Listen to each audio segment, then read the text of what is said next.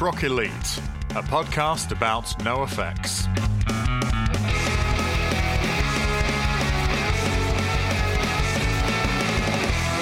La, la, la, la, la, la, la. Oh, sorry, you caught me in the middle of a vocal warm up. I'm sure that won't come back at any point.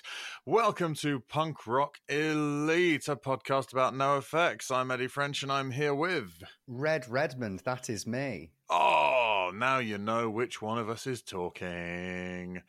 Oh, how you been doing, Red? I'm very well, thank you. How are you? Good. Yes. All right. Thank you. Yes. Uh, it's been. It's. I've. I've been. I've been doing. Uh, I've been a lot of gigs, which is nice.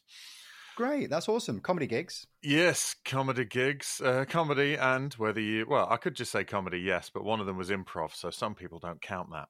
So that's been good. I've got another one this evening, so it's been uh, quite a, a, busy week. Uh, but luckily, I ensure that Thursday mornings are always clear, so that we can do these. How about yourself?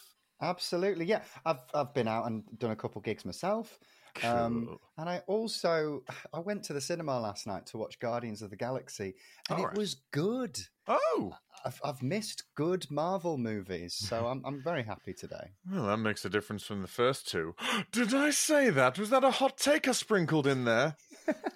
Sorry, I just find that uh, I find that Star Lord actor just insufferable to watch. Oh yeah, well you won't like the third one then. No, no, no. I didn't like the first two. Um, I get the impression if you like the first two, the third one's very much up your alley, and if you didn't, then you know Yeah, I think that's probably fair. That that's definitely I'm- fair. I'm fine with it. Um, it's not a problem. Um, they make so many of them. If you don't like one of them, you can just wait around a bit. You're not in any. That is very true. I've I've been like super disappointed with the recent output. I wasn't a big fan of the recent Black Panther or the uh, the the recent Ant Man. So th- this was a nice um, surprise. Not seen the recent Ant Man. Uh, did enjoy the first two, so I'll see Oh. what the. Yeah, Ant Ant Man one and two are great. Oh, They're like- okay, right. They're some of the best MCU movies, and the third one is. Uh, in fact, I would love uh, if you go and see it. Please do let me know what you think. Because I, I will do. I will do. Um, my my tastes are. Uh, I mean, some people accuse me of being uh, deliberately contrary, but um, I I can't abide those uh, types of people. So uh, it's not. If I say I like something or I don't like something, I am genuine in uh, in in it. Um, but uh, I thought uh, I I I thought Wakanda Forever was okay. Didn't mind it. I uh, I- it's, there not were- as good. Like there were loads of the bits quality about of the it. first, it's uh, Well, sure, don't but I really loved the first one, and I thought it was sort of an impossible film to make because of obviously the Mm-hmm. the tragic circumstances and things like that. How do you do you, you know, th- there was Well- an idea recast or not, um, uh, harp on about it or not. You know, either way, they were going to have a load of people going, "This is preposterous," and so it was kind of. I thought I thought there were some bits in it that I really really liked. Uh, yeah, some there's aspects of it but there's good bits, but it Um, wasn't cohesive because I think when you're making a film about grief, you kind of have to be past the grieving process yourself, and I don't know that everybody Mm. was. That's a really, really interesting point. I, I think It's that's a very fair.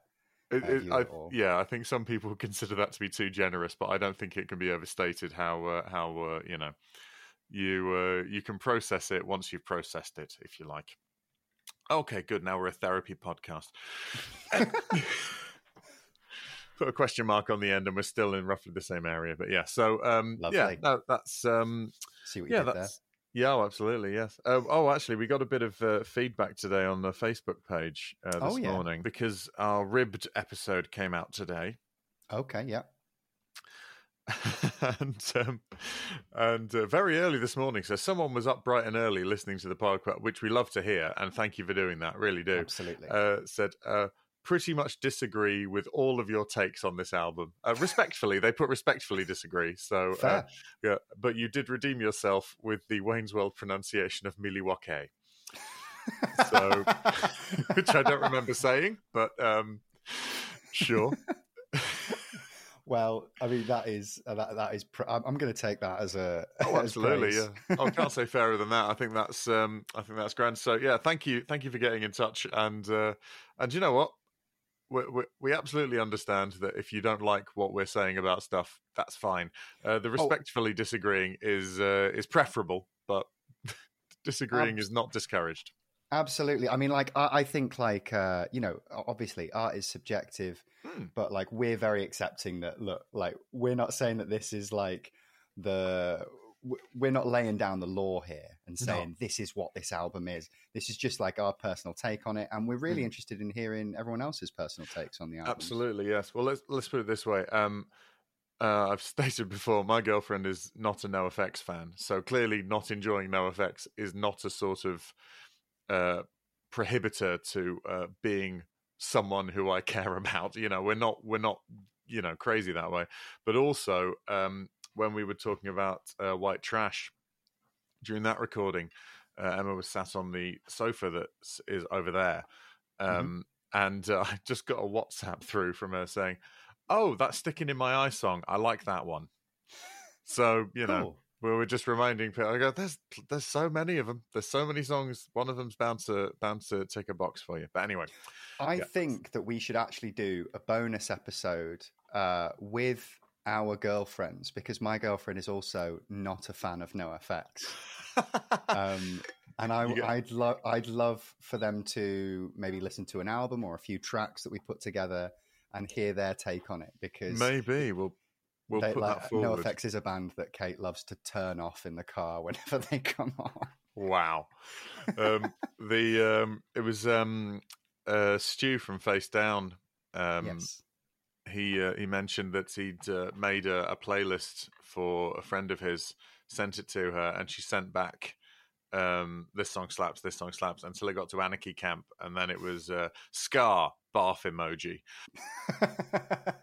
The lady in question, I've forgotten her name. I do apologise. Um, she, she clipped that bit of audio uh, from the uh, episode and uh, and shared that on Instagram and said uh, my hatred of Ska is now uh, is now recorded for forever and posterity. So uh, we've had we've had uh, we've had both opinions of Ska yeah, on this I mean, like you so far. You can't sit on the fence with Ska. Apparently not. No. Um, oh, speaking of which, have you seen the film Renfield? I haven't yet, but it's on my list. It's I really really liked it. Uh, Nicolas Cage plays um, uh, Bela Lugosi's Dracula. It's sort of it's a direct sequel to the uh, the old one, but it's set now.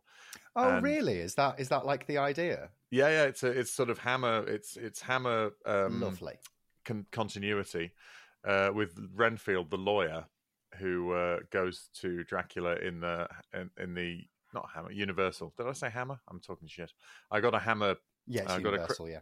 I got a Christopher Lee um, Dracula T-shirt the other day, um, so Hammer's been on my mind. No, it was uni- the Universal Dracula, Mhm. Renfield, the lawyer who goes over to visit the Count. Uh, he um, that's Nicholas Hoult's character. Yes, of course. Yeah. So, uh, but then they find themselves in modern day LA after the the premise is is that they're in modern day LA because uh, Dracula keeps on getting uh, Renfield to go and get him prey. And then every Mhm. so often he goes, actually, I'll go and get my own, and lays waste to a village, and then they have to move, and they've slowly worked their way across Europe, and then now they've come to the New World. um, so yeah, and um, Brilliant.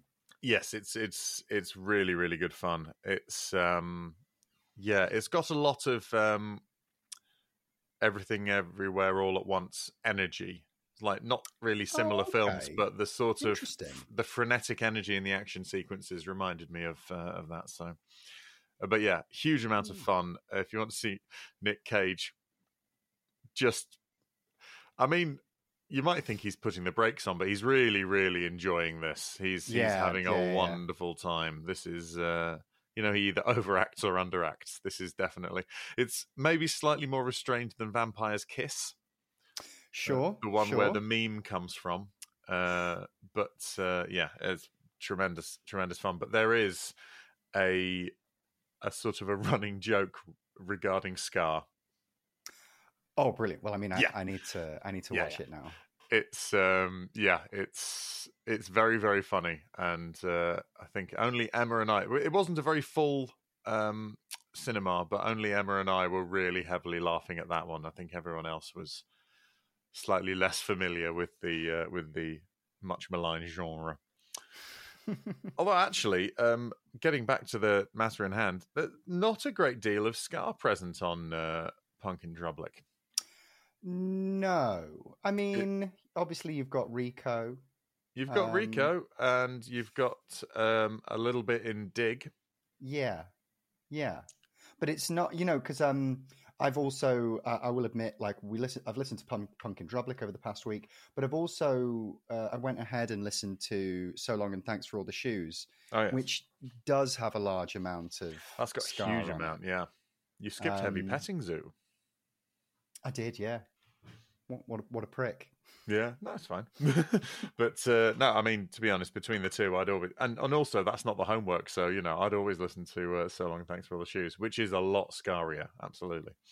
But um, well, I think we've uh, whetted the appetites enough, so we'll. Uh, Leave the intro for now. Uh, if you have anything to say about any of the films that we've spoken about, or indeed uh, this album, punk rock elite podcast at gmail.com and uh, do get in touch all through the Facebook or Insta. Yes, we're on Facebook, but we are old, so you know, sue us. Um, we'll be we'll be sharing some top quality boomer conspiracies on there later on, uh, because I'm pretty sure that. Uh, Joe Biden is the uh, CIA operative who's causing NoFX to uh, stop touring. So, and we'll share good reasons as to that later. So, enjoy them. uh, but we'll see you in the main body. And here we are, Punk In Drublic. Many. This is going to be interesting because this is the one that people think of a lot of the time.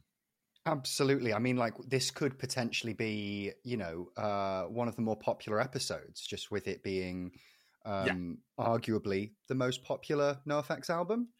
I would think so. Yeah, absolutely. Six years after its release, it became gold. Sold five hundred thousand copies in six years. Um, and it's. I think it's probably. St- oh no, worldwide sold over a million copies, Oh, okay, sure, sure. which which is quite a small amount considering the number of people I know who own it. Well, I imagine it is one of those albums that has been pirated to death. Oh yeah, absolutely, it will be. But you know, there there comes a certain time in everyone's life when they think this third, this you know, this tape that already had something else recorded on it needs to be, and you just you just you know stump it up, don't you? Because, but anyway, um, yeah, it's uh, the longest one so far, forty minutes. Yeah, we were chatting about this before recording, but I mean, the the song length on Mm. all of the songs is still pretty short. There's only one song over over three minutes, apart from the final track, which obviously has a, a secret track on the end. Yes, Um, but Yeah, it so is it's got- yeah. 17 tracks. That is a lot of tracks. It is. It's the it's the the most helpings of NoFX you get in one go. Um, but then you know there are songs like the Quass, Jeff Wears, Birkenstocks, and Punk Mhm. Guy that don't even make it to one and a half minutes. Yes, very true. I, I suppose, like on a re-listen, I was surprised because I just I didn't remember it being 17 tracks long. No, well, things like um, the Quass and Dying Degree sort of blend together as one. They're sort of parts one and two of the same thing. So you could argue maybe that's just a single track, but hmm but even then, I, but I think um, I don't think there's very long spaces in between the songs, which Yeah. can make a massive difference. Sometimes there'll be like a a couple of moments of silence at the end of a track, and and then and, and the album breathes a little bit. This feels a lot more, you know, get to the end. Absolutely. And I think one of the things that like first hits me with this album is uh look, I know um at this point Hefe's been in the band a while. He's Mm. done the EP Longest Line and then White Trash and now Punk In Drublic. But I think what And, I'm really and I'd struck imagine, by- I'd, I'd imagine a, a big chunk of touring off the back of both of those as well. Of course, of course. But what I'm really struck by is like it doesn't feel like there's ever like a buffer period where Hefe is learning how to fit into the band. Um, across all of those three um, albums, uh, he's you know like he feels like he is very much firmly you know a part of NoFX's DNA from the Yeah. start. Yeah, he feels he feels permanent the moment he comes in. Yeah, and I it's difficult to say whether the uh, whether uh, Dave Casillas and Steve Kidwiller felt that way because we know that they weren't. So it's hard to sort of hmm get that vibe. But yeah, it it feels cohesive sort of straight away, and and possibly more so on this one. Partly Yeah. because they're sort of not they're not putting in the sort of very obvious showcases like they did on longest line white trash you know we've uh, we've got some the, the, all of the hefe elements are used a little more sparingly or like the sort of atypical punk elements that hefe brings. Hmm you know there's there's not a huge amount of trumpet on this one. There's a you know there's uh, very little ska we were talking about you know yeah. and uh, the voice, you know, he's not singing in any accents, which he does three of in um, White Trash because he's Yeah. uh, uh 'cause he's doing his uh, sort of Mexican voice in Johnny Appleseed. He's doing the jazz voice in Straight Edge. He's doing the uh, twenties voice in uh, Bugly Eyes. Is is there a little bit of voice in? oh, is it? I feel like it's one of the earlier tracks. Is it in Dig? Um, the uh, Oh, he does. Uh, he does. My heart is yearning. of course, yeah. He does that thing, and then and then the impressions, which I don't count because they're just you know he does the oh hell, it was even more punk than me, um, which he changes, uh, you know, for live and stuff. Does his different uh, impressions, and then he does a load of them at the end. That's what the secret track is. Uh, him trying different takes of he was even more punk than me. Yeah, because I was uh, when I was listening to this album, uh, I was driving to a gig, Hmm. and um, I, I've got uh, Waze, the app, which Ah. is like a you know a sat nav app, Mhm. and uh, it got to the final track, and my Waze app talks over the album, like if I'm Ah. listening to an album. So like it was, it was switching between like bare left and and then like Hefe just doing like a Daffy Duck impression or something. Yeah, yeah, yeah, yeah. Bear left, and then Popeye tells you that he's more punk than you. yeah. uh, yeah yeah it's uh, so so i think the sort of hefe's presence is less showcased in a in a less sort of flagrant way and is more just a part of it if you like. Because he's got the he's got that lovely little guitar solo in Reeko the sort of bluesy number Yeah. just before it goes punk. Um He's got um, yeah the the silly voice and the um, trumpet in um, "My Heart Is Yearning," hmm and outside of that, it's very much sort of more, you know, straight up.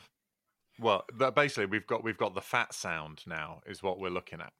What's the um the song about um you know what's your definition of freedom? Is that oh, is that Dig? is perfect government. right? I was thinking was that that one because that's um written by Mark Curry who Yes. Hefe was in a band with previously. Yes, and Mark Curry actually sings the opening lines of that. Right, because that's what I, I thought that might have been Hefe doing a funny voice. No, Hefe does it live because he can do an Right. impression of Mark Curry, but they were friends with Mark Curry, so they got him in to uh to do that. Uh you know, and he sings it just like he does on his version, which is a Mhm. much more acoustic sort of, you know, laid back kind of vibe. But um yeah, no, Hefe sings it live uh like that in the Mark Curry's voice, but because that Lovely. according yeah the personnel on here yeah And, and like obviously, you know, super excited because this is one of the albums that we're going to hear start to finish at the Leeds show on Yes. 26th of May. 26th of May, which uh, may have happened by now. I haven't got a look at the um, the thing, but if not, I, I, we might squeeze squeeze it out before. Actually, we might do um, because it would be nice to have one of the albums that we're actually going to see. Which ones are we seeing? We're seeing this one and Wolves. We don't have.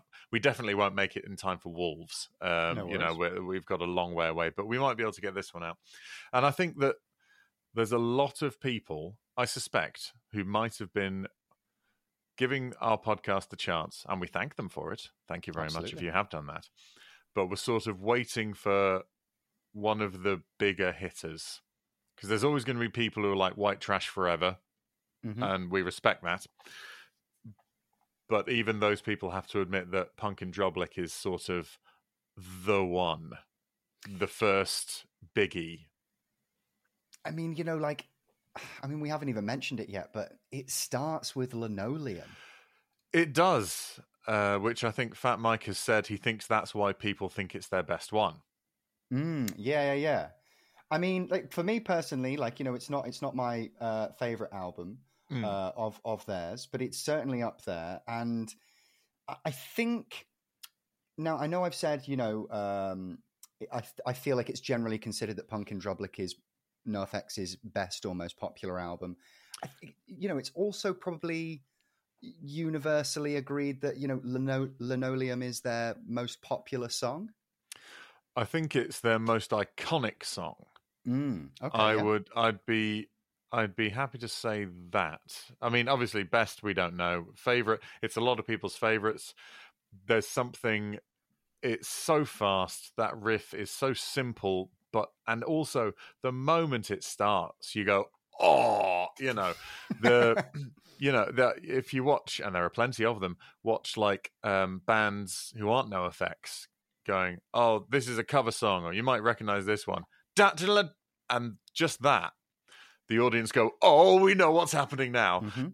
it's two minutes long it's got all of the all of the good stuff that you want out of a NoFX punk number uh, maybe not the Mel yell, which is a shame, uh, but it's showing off Erik Sandin doing what he does Yeah. so brilliantly. That um, all of that stuff, and it's just it's got the harmonies, it's got uh, the big long bit where everything drops away except for one muted guitar doing the you know the the, the sing alongy bits. It's got a slower bit when it comes back in, and then it goes back to full pelt before the end, and and it wraps it all up in two minutes without ever seemingly repeating a section of the song. Um, and so it's sort of it's like And- and- quintessential NoFX, really. Absolutely agree. And and also I know we've already uh, mentioned this on the show before, but like uh NoFX clearly um you know the first track on each of their albums is Mm. usually one of the strongest and I think here they're like really perfecting that craft because uh I mean obviously as you as you've mentioned this is arguably NoFX's most iconic song and Mm. I, I think it's just really interesting that it's the opening track because you know so many of the strongest tracks from each of the album are the opening track and Yeah. you know they, they just love to start strong Yeah, I mean they wrote a literal sequel to this course, song. linoleum Linoleum, yeah, absolutely. It it's literally a sequel to a song. it's You know? also i was listening to um is it first ditch attempt First Um, ditch effort, I think. that's it yes sorry, Yes, yes, first yes. ditch effort Yes. Um, and on Oxymoron, they call back to linoleum. They uh, one of the lines is linoleum is the floor I'm on.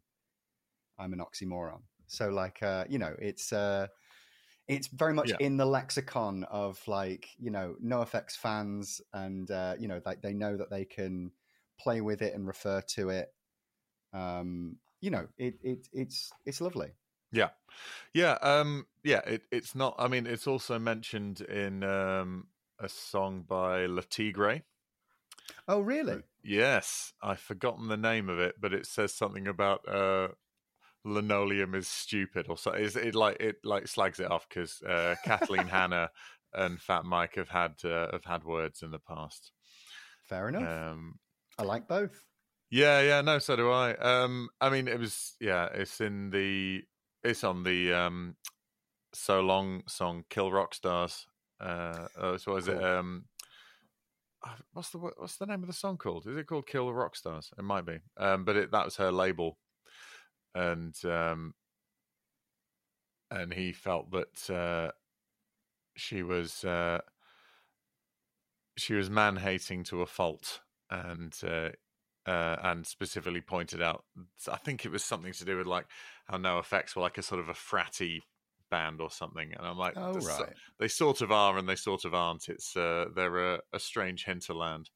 Yeah. Um, it's with with NoFX and stuff like that. It's like trying to figure out the politics of South Park. It's like, well, you're not going to get a proper answer, so you might as well not bang your head against the wall all day trying to work it out. You know, Just accept not all of it's going to be for you. You know, that's fine. yeah, um, yeah, yeah. um, you know, and and sort of ultimately, you know, I think overall a force for good. But you know, what's ever been a purely force for good? We're getting ahead of ourselves. Uh, yeah, I think. Um, yeah, interestingly, Linoleum. Um, Linoleum's one of those songs that's like a super fan favorite without having been a single. Not that NoFX are really a single kind of band, but they released two singles off of this. They released "Don't Call Me White" and "Leave It Alone." Oh, okay. So lin- linoleum. That, that's so Yep. odd to me. Lin- Yep, Linoleum, not a single. And Leave It Alone was released in 1995. hmm. So they released. So that was. So this. So okay, well we'll do this. It was recorded uh, between sort of 93 and 94. So and because it was released in July, I'm going to guess it was probably like a December through to January kind of period of time. It doesn't specify on Wikipedia. Mhm. Um, and they released "Don't Call Me White" in May. Oh, actually, haha, they released "Don't Call Me White" on the 11th of May, 1994, which is today, the day we're Oh. recording it. Oh, So, yeah. um, so that was um, 29 years ago. wow. Fuck me, 20. I feel a bit sick. Um, uh, 20. Oh God, um, Kurt Cobain was still alive, I think. Uh, maybe he wasn't. Um, but um, yeah, so 29 years ago today, uh, "Don't Call Me White" was released as a single before the 19th of July, 1994, when Punk In Drublic was released, the full album. Um, and then in it just says 1995, "Leave It Alone." So well after this was released, they released "Leave It Alone" as a single. You'd have, you know, uh, it, you'd have thought Linoleum would have been a a surefire pick, but Yeah. "Leave It Alone." "Leave I It Alone," if- not, notably the only song written by Fat Mike and Eric Melvin. Yes. um. Yeah, and also like I uh, leave it alone is one of my like favorite NoFX tracks. Hmm. Um, and on a re-listen, like I know uh, when people think of Punk In Drublic, they immediately think of Linoleum. It's the opening track. It's you know one of NoFX' biggest biggest tracks ever. But, but for me, like Leave It Alone is is a real standout on this album, and I think that if and uh, you know modifying the question that we ask all of our guests a little bit you know when we ask them uh, how would you get someone into NoFX if it was a bit stricter and you had one track to play someone to Hmm. get across what NoFX are Yeah. i would potentially choose leave it alone Gosh, because that's a sort of a it's it it's quite fast, but it doesn't have that uh, you know the double kick. It's got more of a sort of a, a Good mod point yeah drum beat. It's like Mm. rather than chip, chip, chip, chip. For any musicians out there, you'll know that that was accurate and good, um, rather than just noise. But yeah, it's um, so it's a bit. It's got the the harmonies are great. They actually Yeah, made a video. It's got the na na nas, um, which turns up in. I think there's a song in "So Long" where they actually have right at the end, quite low in the mix, another da na na na na na na na ending, which is uh, quite cool. And um, yeah, I, I think. Um, what was I going to say? I was going to say something. Oh yeah, it was what they actually made a video for it. Yes, I've heard this. I've not I've not seen it, but I've, I've, I've Um, heard. It's it's them playing in a house. Fair. Some people skateboard outside the house. Hefe pulls a funny face when he's doing backing vocals. It's pr- pretty standard. Yeah, it's nothing. Because they did a video for um, "Sticking in My Eye" as well. Mhm. Um, again, I think these were all like sort of. You know, I, I assume Epitaph footed the bill for for those ones, thinking, uh, look, this is all well and good, lads, but we could do with a few more of these being sold. We have paid for you to record them, which is a, a fair position to be in, really. Um, They're not really a band I think of when it comes to music videos. There's probably No. only a handful of them that I'm familiar with. Maybe like the first being like Franco Un-American. yes, which they don't feature in. Which yeah, yeah. it's, it's, it's just an animation. animated. The Yeah, Big yeah. Drag as well. That was animated as well. Um, Ah. They did one for um, Oxymoronic. Well, I'm pretty sure they did a video for every track on that album, or at least like a lot of Did tracks they? on that album. Because they did that one, they did Six Years on Dope. Oh, they did do that one. Yeah, Um, that one was good. I thought it was at a time when they weren't able to tour, so they just set, put out a load of music videos. But may, maybe I'm misremembering. No, uh, that was first ditch effort. There was uh, there were videos for everything because there's But, but those are on first first ditch effort. no, not first ditch effort, single album. Ah, okay, sure, Sorry. sure. That makes sense. I got confused. Yeah, uh, yeah. I think I. those. Yeah, because there's the there's the one where they're all committing suicide.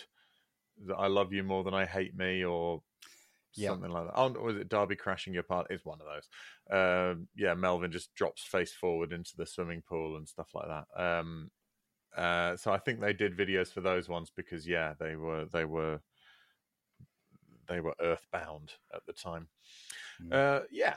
So so yes, I mean already we're starting. I mean, to be honest, this one uh, takes up. Uh, the, you know, I said last time, um, White Trash. It was seven songs before I uh, looked at the skip button. hmm This one, I I get to the sixth song and I start to think about skipping. To be honest, Sure. Just- I mean, it's it's a novelty song, isn't my it? My heart is yearning. Yes, I don't want to skip over the others because um, we've got uh, Dig, the Cause, the because Mhm. which is catchy as fuck. Yeah. On a re-listen, I was like, of course. How had I forgotten this one? Yeah, Um, brilliant. super catchy. I like Dig a lot. Dig has got a little bit of a, a ska breakdown with a, a trombonist uh, uh, played by Chris Dowd of Fishbone. Oh, really? Yeah. And haven't they just uh, they've released an- they've re- haven't they just released like a, They've a double released a album with Fishbone? No, they've released a song, just one song. It was a okay. Fishbone song that already existed, um, but they've but now they've recorded a new version where NOFX join in, and it turns into a punk song at the end. Um, it's sort of about uh, police brutality and racism and, and all this kind of stuff, and then uh, and so it starts off like pure classic Fishbone, and then NOFX join in at the end. Lovely. It's pretty good. I've forgotten what it's called. Um, it's got a it's got a, a cool pun name that makes sense. I've totally forgotten it. Anyway, you can find it. Fishbone NOFX. There's only one song out there, but uh, but it's good. It's good. So yep. So uh, yeah, the cause super catchy. Um, Dig, which is about um, finding stuff and to stealing it for a museum, which as two people from the UK we wouldn't know anything about. We've literally just had the uh, coronation of uh, his sausage ship, King Charles, and uh, he was just festooned with other people's gems. Um, it was so funny. it was because it's like a child playing in a like playing in like you know like your your mum's like jewelry box, like a little kid putting them on, going, "Look, I am a pretty lady now." Yeah, gosh, yeah, dear, you know. And it's just you can tell he's you can tell he hated all of it. Like Yeah, yeah. we, we threw this like crazy expensive party so that he, Yeah. he could sit on a, a golden chair Yeah. and put a special hat on. Yeah. And he didn't enjoy a, a minute of it. No, and and do you know what? that actually increases my opinion of him just a little bit because I'm like, if he'd have been sat there like, I deserve this, I'd be like, oh, you piece of shit. The fact he's going, oh my god, I'm cringing my own arsehole inside out. You go, yeah, well, okay, that's I can relate to that concept. Yeah, all right, fair enough, fair enough. There's some human in there somewhere. but yeah, so um, so yeah, so that so that, I think this, you know, that's that's sort of a weird thing to write about in a way if you think about their contemporaries. But maybe because this album was heavily influenced by How to Clean Everything by Propagandhi. Okay, yeah, yeah, yeah. In the sound, in the sort of the hardcore, but the melod, but the melody, mm-hmm. and uh, the hardcore and the melody uh, combined to make all of that, and the fact that Propagandhi was singing about, uh, you know, animal rights, about uh, anti-capitalist stuff. So maybe that broadened the scope. Mind you, uh, you know, bands they like, like Bad Religion, have been singing about social issues and things, and there always have been, but maybe it was amped up a bit here. You know what I was thinking the other day? in fact, maybe, maybe you'd be able to help me as you're more knowledgeable of the genre than me. Sure. Have, uh, have Bad Religion ever done a ska number? I am going to say absolutely not. Because that would be hilarious. I mean, it would. Um, Can you imagine? I uh, I just just the the sheer sort of sort of eyebrows down glare of Greg Graffin telling you to pick it up, pick it up, pick it up. Jamaican Six Jesus. Of, yeah, yeah. Jamaican Jesus. Yeah. Um, no, bad ska Bad Religion. I mean there's um Mad Caddies did a cover of Sorrow on their uh, punk rock steady covers album. Cool. They did a cover of uh, Propagandhi as well. Um, they did. Um, I can't remember which one it was, uh, but they did a, a Propagandhi cover in ska, which is super impressive. Which I think Mike suggested they do just to annoy Propagandhi because they have a very much a, a love hate relationship to uh, Fat Mike and uh, Propagandhi, which we may get into on another occasion. Uh, yes. In fact, um, big shout out to uh, Unscripted Moments, the podcast about Propagandhi. Uh, sent us a very nice, encouraging message uh, saying that they were really, really enjoying it. Um, so uh, hello to them, and do listen to them if that sounds like a good idea. Which it, I would say that it is. They've got so many episodes, so you can have a nice deep dive on that. but yeah, so so I think maybe uh, spreading out a little bit more, and then yeah, don't call me white. Can you know? Got to mention that one, right? Yeah, I mean, like, it, you know, it's hard to imagine NOFX without this track. You mm. know, because I know we've spoken a lot about Linoleum and Leave It Alone and how they're sort of like quintessential NOFX tracks. Yeah. Um, and I think that this is, you know, potentially um, another track that's kind of adjacent to that. Um, you know, I put this in a similar group as uh, Murder the Government. Yep. Um, and I don't know. It, it, you know, it, it's just it's just another quintessential NOFX track, but also it feels quite unique within their sound. Yes, it is. Well, it sort of starts off, you know, just the big crashes and the and the sort of the hanging chords and stuff, mm-hmm. and then sort of all of the instruments are sort of stripped away except for the drums, and then just the little and there's a lot of sort of suspense. Um, yeah. I think the I think there's a lot of drama in the in the uh, song, and the way it's sort of uh, arranged. Also, it's a um, it's a song with a standard songwriting structure. Mm. Verse or sort of starts with the chorus, then verse, chorus, uh, verse, chorus, and a, then a bridge at the end, and then a final chorus. Ah, yeah, which is you know very unusual for NOFX. I mean, yeah, absolutely. You say like linoleum it kind of doesn't have a chorus. It kind of uses a bridge as a chorus. Yeah, yeah. Yeah, there's no there there's no bit that repeats particularly. Mm. Melodically, uh, chord wise, a tiny variation maybe, but yeah, it's um, if you had to point out what the chorus is, you maybe if you were a stickler for it, you could say linoleum. yeah, but that that enough to be a chorus? It's certainly enough for a lot of people to scream it all at once. So is that you know? But and but then NOFX have never really had. They've never been sticklers for that kind of thing. I mean, Leave It Alone, ironically, has quite a standard. You know, has a verse, chorus, verse, you know, differential. Yeah. But, um, but yeah. So, uh, but yeah, don't call me white. I think I don't. I think that certainly Linoleum and Don't Call Me White are likely to be two of the every show songs. Yes, absolutely. Because I think I think I've even seen them and they've not played the Brews. Oh, absolutely. They've, they've I've definitely seen them without playing. Even though I um, consider that to be a sort of a must-have on a on a NOFX set list. It's not really a song that I'd paid attention to much um, until our chat with uh, uh, Karina Denike um, yeah. the other week.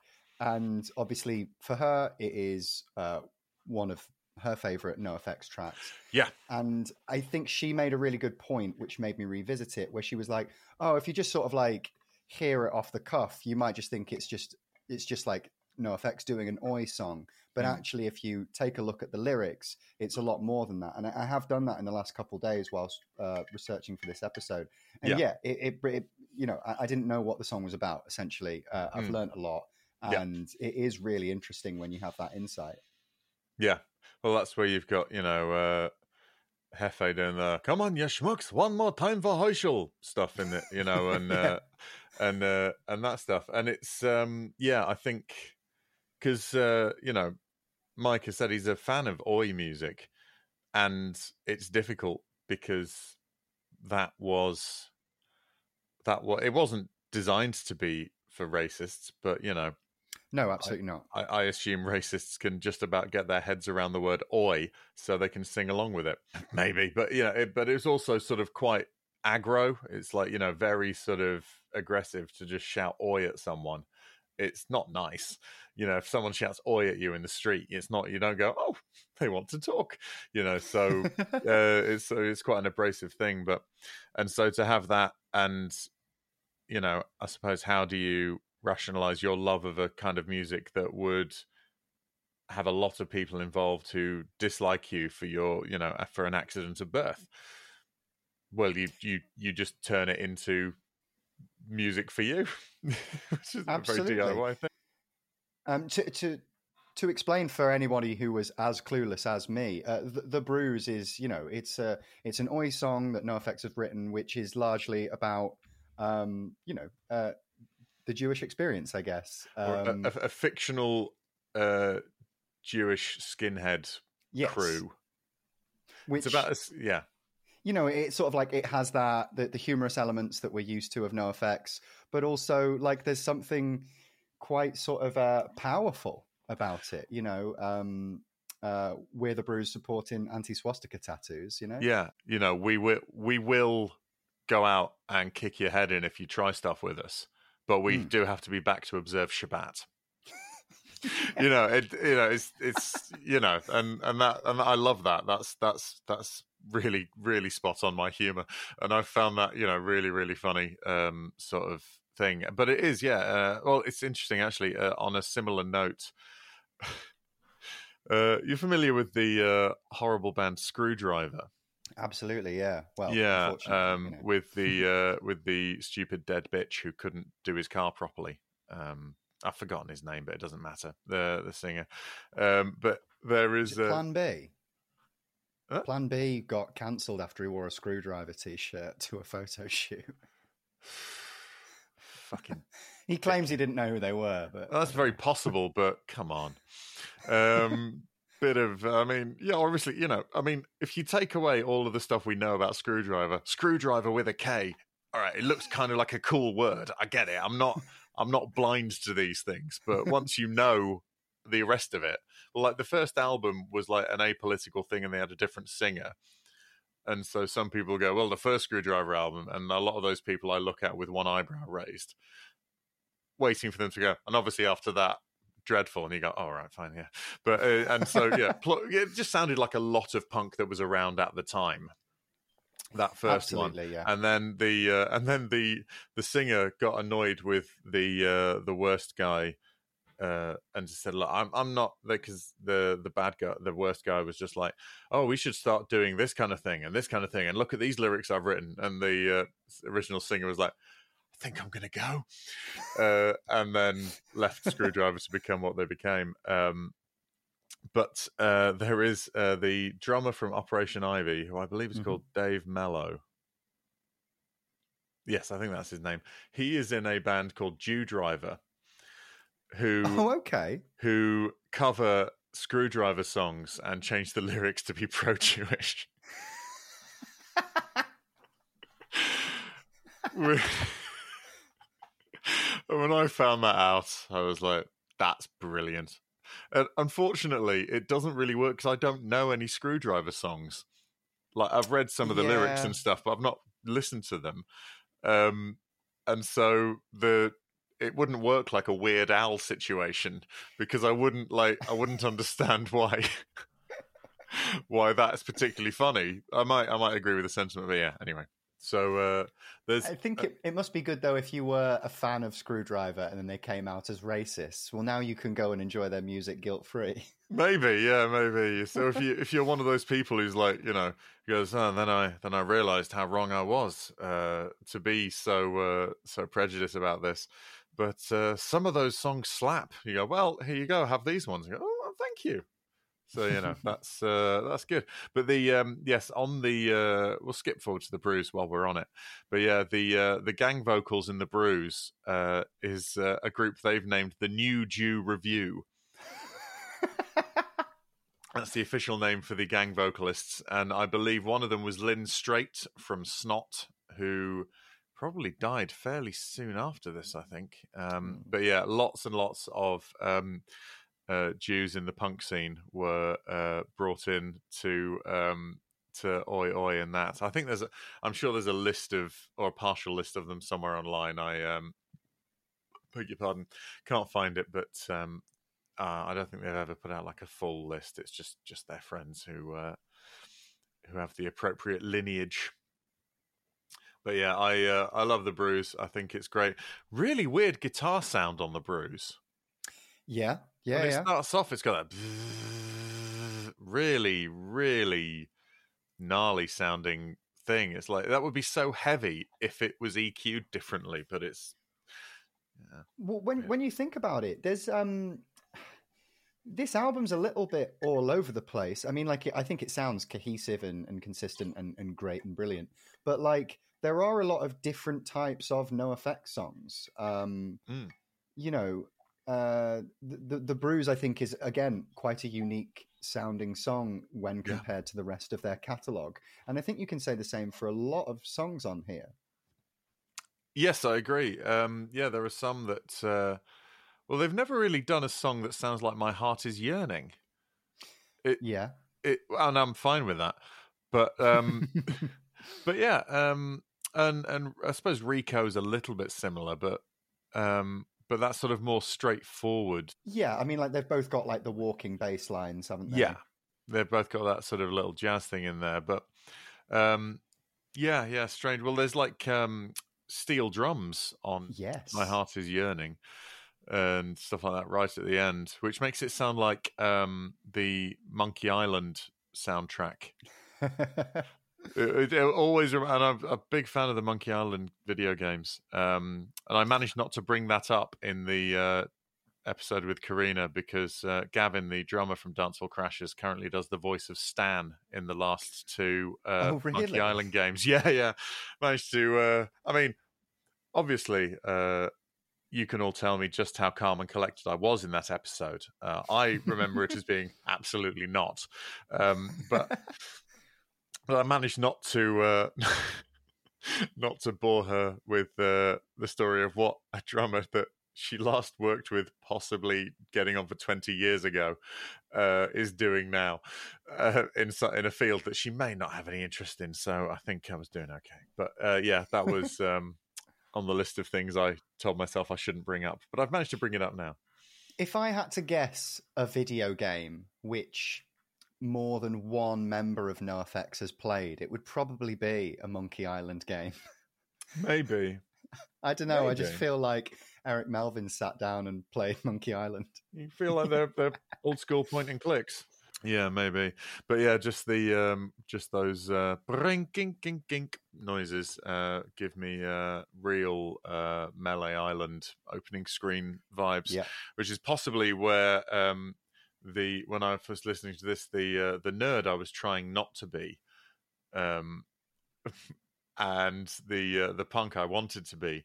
I was like, ah, there's a tiny little bit in here. Oh, there's just a little little nicotine patch on the on the arm of uh, of that. So yeah, um, yeah, uh, lovely stuff. Yeah, perfect government. I uh, I really really like, Yes. And they play that one a lot as well live. That's um, yeah, really really good. Uh, I, I also recommend if you've not heard the Mark Curry version, go out and have a listen because it is really really good. I, I Yeah, actually haven't crack- heard that, so I, I definitely need to give that a listen. And I think Perfect Government is another song where Hefe really shines through. Oh yeah, his guitar work on it's lovely. Um, and he also gets to sing "How Do They Sleep at Night." He get that's his little solo bit at the uh, in the uh, muted guitar bit. hmm Yeah, really, really great stuff. Um, yeah, the Quass and Dying Degree, I kind of put together, like I said earlier. Well, funnily enough, I, when I was uh, listening to this uh, album, um, I kind of like you know uh, uh, when the Quass uh, when the Quass started, I was like, oh okay, yeah, this is the Quass. Oh, interesting. You know, like I think the really interesting guitar arrangement. Mm. Um, I think it's brilliant. The and then are like great. you know, uh, a minute and a half goes by. I look down and it says "Dying Degree" on the Yeah. track listing, and I'm like, oh, has has the Quass ended? Is this Yeah. a new track? There's a track that does similar on um, on Nimrod by Green Day. I think it's like Jinx Right. and Haushinka. Mhm. Those two are sort of the same thing, or like um, Insomniac with uh, Brain Stew and Jaded. They sort of just run them into one another. I always like it when songs do that. I I just sort of it's nice to have that kind of thing because you have that uh, thing that they do that with Together on the Sand and Nowhere. They like to have these songs that sort of merge they're like crossfaded through one another which is uh, which is uh, interesting and ni- a nice thing to do so yeah uh, yeah dying degree again i they don't i really like them but they don't sort of stand out and i think that's just a testament to the quality of the other songs on the album rather than them not being particularly good No, because they are they are solid tracks, aren't they? yeah, absolutely. I really, really like them. I think, um, yeah, and I think the Quass is really, really good. The the harmonies, it's really sort of menacing and daunting sounding. Mm. Very sort of minor key and um, sort of quite heavy. Um, and then Dying Degree sort of like flies out of it like a phoenix, and it feels really, really similar. Um, uh, leading to uh, a song which I'm not that fussed about. No Fleas. I don't know, how do you feel about that one? Yeah, I mean, like I will admit, of all of the tracks so far, this is one that I, I don't really have much recollection of. Mm. Um, I'm sure I didn't hate it, otherwise I would have. Yeah. Um, it would have stood out. But it's just Yeah. another perfectly reasonable, decent album track. Yeah, I think uh, it's got the, the the hook. Follow what I say, not what I've done. That's catchy. It's not a skip, but it's um, it's not one if they if if they weren't to play. I mean, I know we're going to be seeing all of these songs, and I'm sure live it'll be uh, great. But it's one if I went to see NOFX in the before they were quitting touring times and they didn't play Fleas, I wouldn't be inconsolable. Fair. but then we get to a song which, oh, Lori Meyers. now, um, didn't you pick this as your favorite NoFX song? I think I did, yeah. And on a re-listen of this album, does it is it is it your favorite track on the album? Does it really stand out? I think it might be, yeah. I think it it's it's got the speed and instant recognition of linoleum Mm-hmm. because it just it just starts all at once. You know, super catchy octave chord work. Um, the guitar, everything sounds amazing. The drums are a thousand miles an hour, and just uh, I think it's possibly the best mix on the Yeah. album. Like you can hear everything so clearly, so perfectly. Um, and I I also like the fact that um, Mike's vocal take is different to the printed lyrics hmm um, because of presumably how he just delivered it when he did it. But it sounds it sounds really really good. It's Kim Shattuck's vocals on this are just so good. Like when she when she starts off because it and then it and it has all the drama of that weird discord. That brown that's an F sharp minor chord with some weird accentation on it that is just hanging there with the drums still going clattering in the background. Really, really just fantastic that way. And then and then it goes into that slow chugging and the guitars are so heavy on this. Like the production's like Mhm. metal. And her voice on it is just astonishing. And then yeah. The only the only thing Oh, my one criticism is that it's a fade out. Ah, fair. I haven't noticed that, and, and not something to expect of NOFX. No, I didn't mention this, but it's just reminded me. There's a fade out on "Kill All the White Man," There is, yeah. but they also finish the song properly halfway down a fade out. it's the weirdest choice I've ever heard. Go and listen to the end of "Kill All the White Man" right now, and and it just starts slowly fading out. And I don't care for fade outs as a as a song thing, right? I sort of listening to it, and then they stop, and you can hear them. Oh, it does, yeah. It's so weird. Um, yeah, sorry, that should have been in a previous episode, but uh, but it's my thing about fade outs. I I sort of you know because the thing is is that they end it amazingly when they play it live, and they also play it. They also fade it out just by playing their instruments lighter when they're playing it, and then they come back in for like dun dun dun dun dun dun dun dun. I'm like, come on, lads, where was that when you were recording it? Where was that thirty years ago? That's fine. It's fine. Um, but yeah, so so yeah, but that that's the only criticism. And you know what? In the grand scheme of things, I'd much rather live in a world where we had Lori Meyers as we do now than not have it at all. So yeah, Beautiful. Absolutely. beautiful. And you know, I think it, it- I think this um, part of the album is quite interesting because you know, obviously we're we're 12, 13 tracks deep now. Mm. Um, of uh, you know, and usually their albums are, are rarely even that many tracks in length. yeah, and it feels like the album hits a second wind around this point. I think Lori Meyers and Jeff Wears Birkenstocks are two of the strongest tracks on the album, and it you know it, it, Hmm. pumps a little bit of life back into the album as we Yeah. enter its final act. Yes. Uh, Jeff wears Birkenstocks. Uh, I think you're a bigger fan of it than I am. Uh, it's fine. Um, I like the uh, I like the shuffly little status quo riff at the beginning. hmm um, and stuff like that. But again, we've got a uh, we've got a, a story of a person who may or may not be real, but they usually are. Um, and uh, you know, and it's this kind of exciting, uh, you know, uh, sort of story. You know, oh, is, is Mike making this up, or are they real, or you know, who? Uh, and on the on Wikipedia, the um, there's some notes, and it says uh, the song Jeff Wears Birkenstocks was written about Jeff Abarta, an Epitaph Records employee. Mhm. So in 2017, the Birkenstock, Birkenstock Company produced a short form documentary about how the song came together that includes new interviews with the subject uh, on the subject with Jeff and Fat Mike. Oh, that's interesting. Yeah. Jeff later founded a band called Punk is Dead that performs punk rock covers of Grateful Dead songs and currently plays bass in Total Massacre as Jeff Massacre.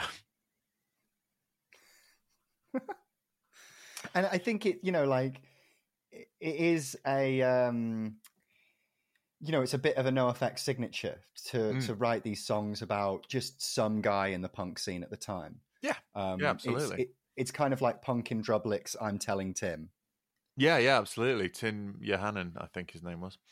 yeah, and t- I'm telling Tim is one of my absolute favorites. Um, Yeah. Musically, melodically, uh, lyric, it's just great. Uh, but yeah, Jeff Wears Birkenstocks, um, nice and snappy. Keep it short, you know, uh, not as short, however, as the album's shortest song, which is "Punk Guy." I will admit I have no memory of Punk Guy or Happy Guy. Punk Guy is the one with the impression at the end. Oh hell, he was even more punk than me. oh, of course, yeah. Uh, this one is one of Mike's um, love letters to punk rock. Uh, crazier than GG, more PC than Ian. So it's like crazier than GG Allen, more PC than Ian MacKaye. It's um, it, it's a list of famous punks, and this guy is more whatever they are than all of them. Hmm and it's a, a fun i think it's possibly about posers. It's possibly about you know people who try to be that and stuff. But it's uh, a a minute long rapid fire little love letter to punk and a sort of a semi love letter to the posers that are found in it to my ears anyway. Yeah, absolutely. uh, happy guy yeah i like it. It's um it's a weird yeah don't try to judge him he's just a man. It's just about a guy who's happy with his lot in life even though um it his life's kind of boring but you know he's doing all right. It's kind of sweet really I, I will be honest and say, you know, I can kind of take or leave these two tracks. Um, i'm not fussed about know, happy guy so much but punk guy i really like but and now we're in uh, endgame it's sort of a a low key ending of this album because we've got Reeko mhm. which is a sort of reggae-ish feeling song about about a sort of a hangover, sort of like you know the party's over. There's just a mess in a house after a party.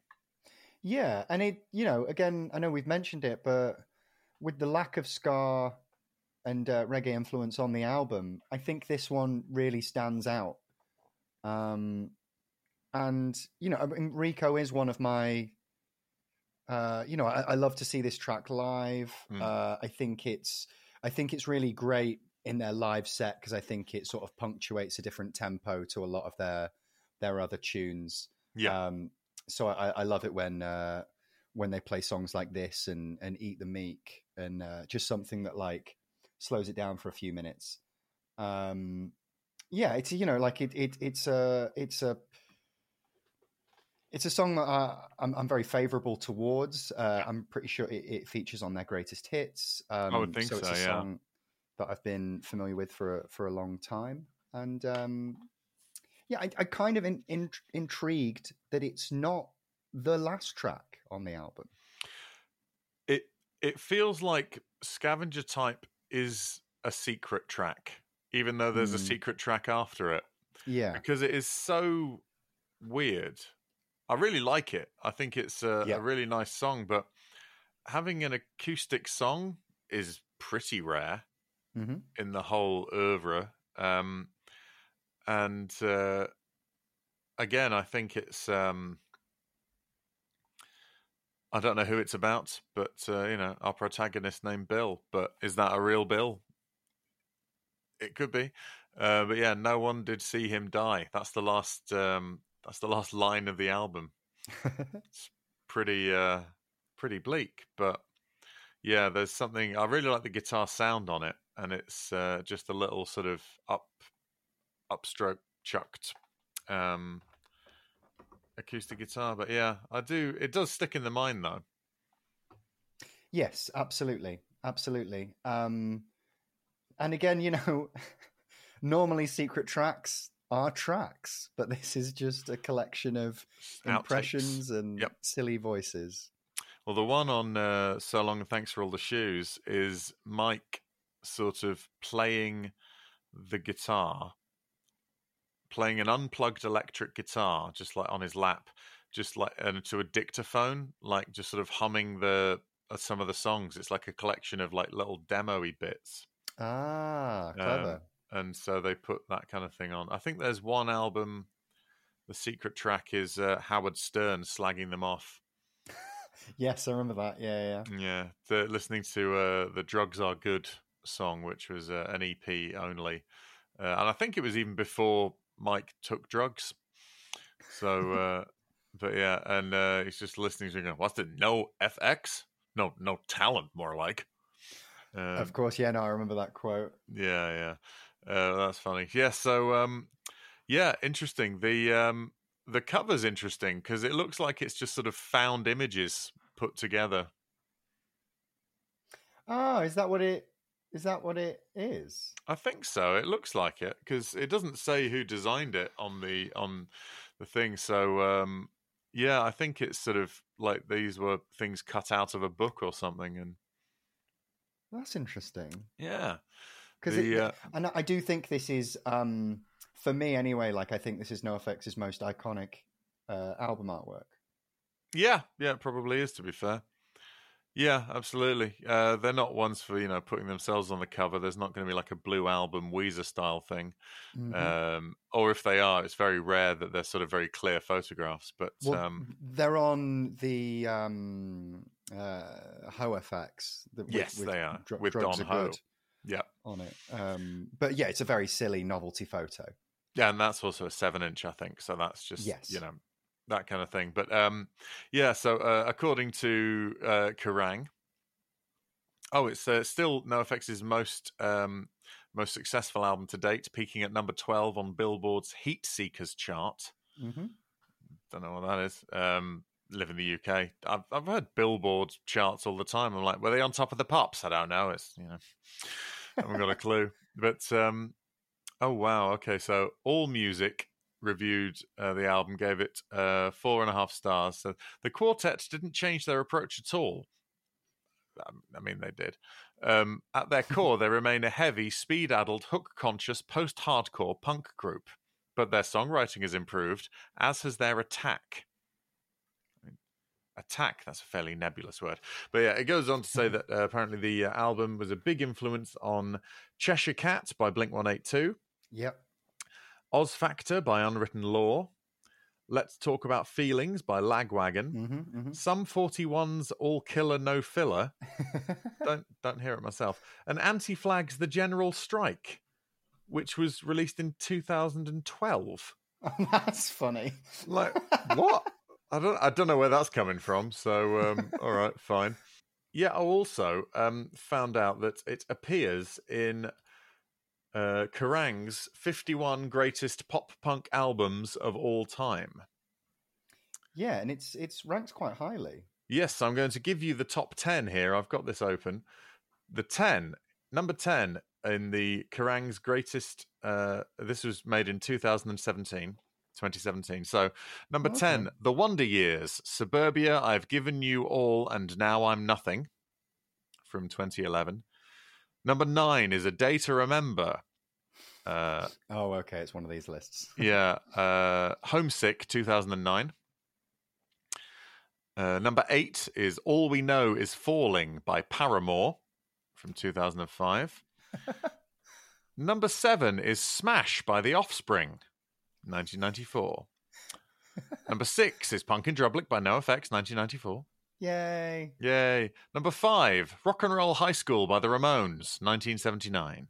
Oh, okay. Would you consider that pop punk? I've got. Who knows what Kerrang are thinking? The Ram- I mean, the thing is, right, is Ramones are sort of their own genre now. Like Ramones core is a thing. Mm-hmm. Like you know the Queers and um, Teenage Bottle Rocket and uh, the Lillingtons and Screeching Weasel and stuff. It's like that. Ramones core is considered a thing. Anyway, uh, number four, Milo Goes to College by the Descendents from 1982. Um, Interesting. I mean, uh, that is definitely pop punk as anything. Mm-hmm. Um, number three, Sticks and Stones by New Found Glory, 2002. Uh. I mean, I said the same. Um, not my favorite. Number two, Dookie by Green Day, 1994. Can't argue that one, really. Well, you can because Number one, Enema of the State by Blink 182, 1999. Wow. Yep. Wow. Well, I mean, it is, you know, like, look, there is an argument to be made that Enema of the, the State is like the most quintessential pop punk album. In, Sure. In, in But- terms of what the genre became commercially, Sure. uh, I think it's you know its its recognition worldwide it, worldwide is a little Hmm. bit um, undeniable, but Yeah. like you know it's I, I sort of think that they've got the definition of pop punk not in the least bit nailed down. yeah These parameters are so wide open that it sort of doesn't really work yes if you know what I mean. Like if if it was all things like the queers and um you know d- d- you know all those kind of things, you know that very that lookout sound, you know, Mhm. um then I'd go okay, I understand because then you'd you know you'd understand why Descendents were in there and all and all that kind of stuff. But it's sort of I think did Kerrang just mean American punk?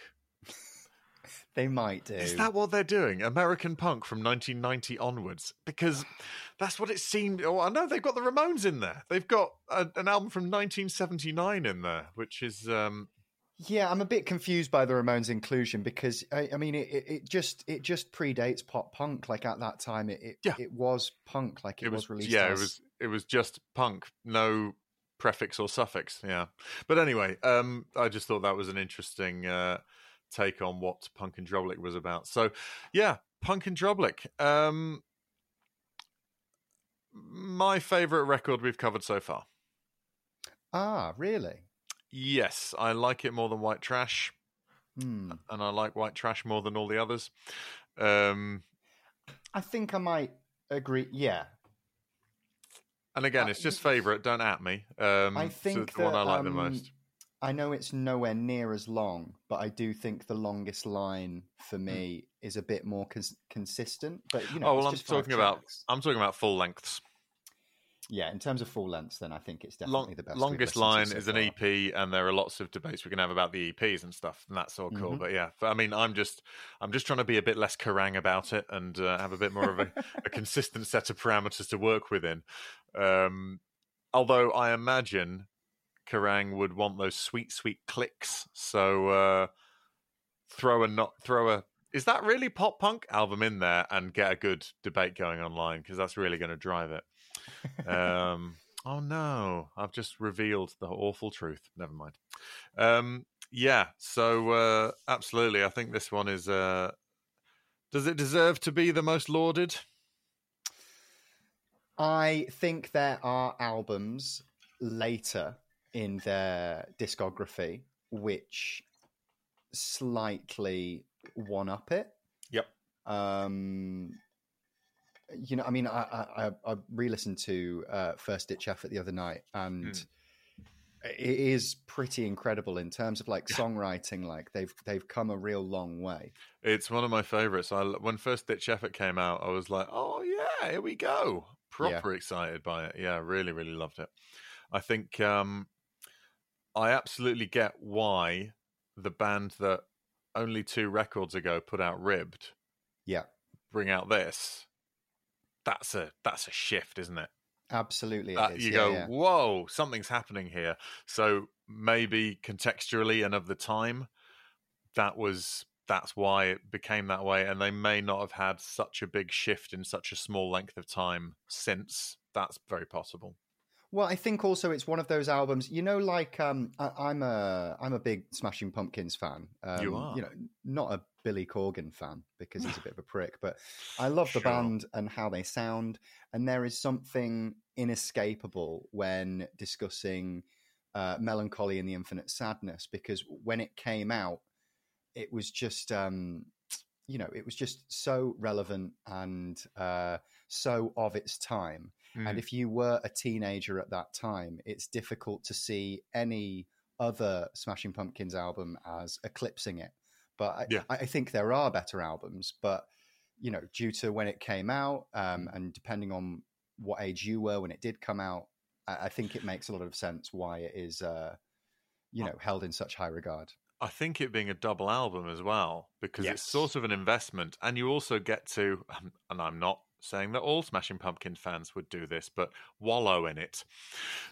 you know what I mean? You you've you've got two full CDs, and they're not Mhm. like, and it's not like, a, oh, this one's thirty minutes and this one's thirty minutes. They're nearly burst. They're nearly longer than CDs had capacity for. Those, uh, you know, there's a huge amount of music. You've got a whole evening. You do that. You do that album twice in your bedroom after school. You've not got any evening left. You know that, that that's fully taken up. It's like watching Lord of the Rings or some shit. You know, it's and I uh, believe haven't they just? I mean, not that I've listened to it. I think they've just released a triple album. I don't know. I've not heard anything they, about what the Smashing Pumpkins are up to. Pretty certain this year they have released a triple album. Wow. Which seems unnecessary, particularly because I've only heard one track off of uh, of this album. I've heard their first single, and it was shit. Oh, so, no. you know, three albums of that. oh no! Well, I'll tell you what, I'm excited. The two recent Rancid uh, teasers they've dropped for their new album, they're both great. Well, I liked uh, Rancid's. Um, I was. It's not their new album now, but you know, uh, the, the they released new music one. about seven years ago, and I, I yeah. thought that was pretty pretty solid. It wasn't my favorite, but this one I'm really digging it. Uh, Tomorrow Never Comes, and that one that's like 56 seconds long, and it feels like Let's Go and Rancid 2000 having a little fight, and I was like, all right, Rancid, okay, okay. So yeah, I mean, I'm sure that's what they were worried about. Oh my god, someone in the UK isn't as thrilled about our recent stuff as they were about our stuff from the 90s and early noughties. We'd better do something. But anyway, it's turned out that way. So, uh, yeah, cool. Well, um, uh, let's uh, wrap this up in the outro. Uh, this has been uh, Punk in Drublic. We'll see you on the other side of this music. Well, what do you think people are going to make of our hot takes? You know, I, I think there's going to be a real mix, isn't there? I think there's going to be some listening to this episode that have completely disagreed with us. Some, oh that, yeah, uh, I hope uh, so. You know, it would be frightfully dull for people to just give us a series of thumbs up. Uh, that's not the way you discuss anything, you know. So, um, yeah, that'll be interesting. And we are like super interested in in what your takes are on this album. Um, like we're not sat here. Uh, you know, uh, the title of this podcast is ironic. yes. when we say it's called punk rock elite. That's just because it's the name of a NOFX song. Yeah. We're not sat here telling you what to think about this album. It's the same reason we primarily release on Mondays. Monday is my favorite time of year. You know, it's it's we're we're just throwing sprinkling in little nods here and there because they amuse us. Um, but yeah, um, I think yeah, there'll definitely be some people who take umbrage. There'll be some people who think we pretty much got it spot on, and there'll be all those uh, in the middle, I guess. Um, and do let us know punk rock elite podcast at gmail.com or find us on insta or the facebook page or anything like that i i hope that it will help people to maybe listen to it again with some fresh ears i think when you hear mm.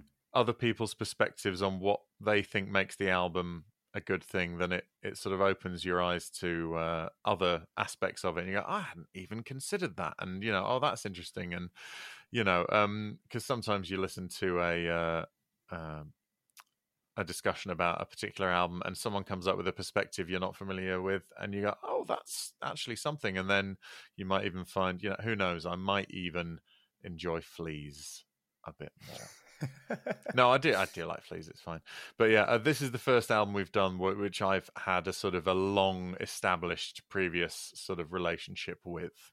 Mm, yeah, yeah, yeah. and it's been it's it's been fun to to deep dive into that because obviously yeah. we've previously looked at albums that we're not as familiar with. Um, I would love if we could do an episode on I Heard They Suck Live next. We can absolutely do. I heard they suck live. I was thinking mm-hmm. we could do heard they suck live, and they've gotten even worse live as a uh, a double header. Yeah, we could. I mean, like they're with a side by side side side by side comparison. Yeah. Oh, actually, yeah. No, that might be fun. Actually, yeah, yeah. yeah. When did um the um they've actually gotten worse live come out? That came out in 2007, so 12 years later. Ah, okay, sure. Oh, hmm. no, yeah, yep. Uh, yeah, 12 years later, it was released in November of uh, 2007. And 1995, uh, August 95, they released Heard They Suck Live. I don't think they've got any of the same songs. Oh, that's interesting. And I believe that uh, Smelly's wife does the vocals on Lori Meyers. Oh, lovely. Yeah. oh, yeah. And um, what's uh, quite funny is. Oh no, we'll save we'll save the uh, save the tidbits for that for later. But um, yeah, that's just uh, you get one free tidbit on this, and then uh, the rest of it you'll have to wait for. But um, yeah, let's do let's do the two live albums. I know Ribbed live in a dive, um, but that's a bit different. And the Decline live and all that stuff, we'll do that when we cover the Decline, which we will. Mm-hmm. Yep. Um, but yeah, let's do the live albums next time. I think that's a good idea. Absolutely. Thank you so much for listening, everybody. We've had a great time. Uh, always a pleasure to listen to Punk and Drublic. I uh, hope you got something out of it. Punk Rock Elite Podcast at gmail.com. Uh, tell us just how badly we've missed the mark. Uh, we're we're always happy to hear it. Um, but yeah, we'll uh, we'll see you soon. Uh, thank you so much, Red. Thank you so much, Eddie. Oh, you're welcome, of course. And we'll see you again soon. Bye bye. Goodbye.